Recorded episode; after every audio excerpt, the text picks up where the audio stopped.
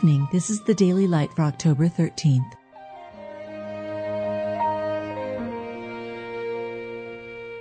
Be thou my vision, O Lord of my heart.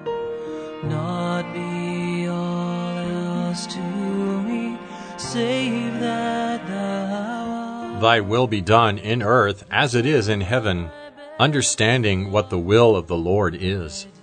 It is not the will of your Father which is in heaven that one of these little ones should perish. This is the will of God, even your sanctification, that he no longer should live the rest of his time in the flesh to the lusts of men, but to the will of God. Of his own will begat he us with the word of truth. Wherefore lay apart all filthiness. Be ye holy, for I am holy.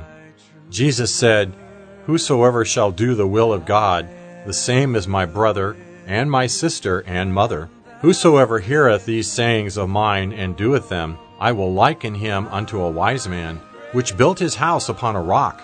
And the rain descended, and the floods came, and the winds blew, and beat upon that house, and it fell not, for it was founded upon a rock. The world passeth away, and the lust thereof, but he that doeth the will of God abideth forever. You've just been listening to The Daily Light, a daily morning and evening devotional of Scripture compiled by Samuel Baxter and published in eighteen twenty-five.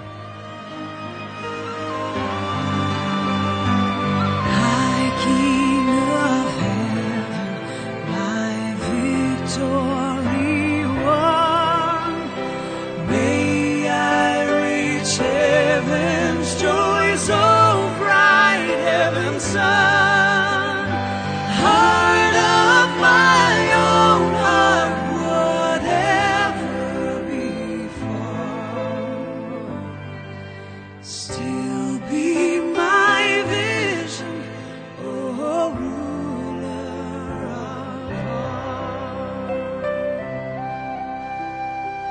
ruler of all.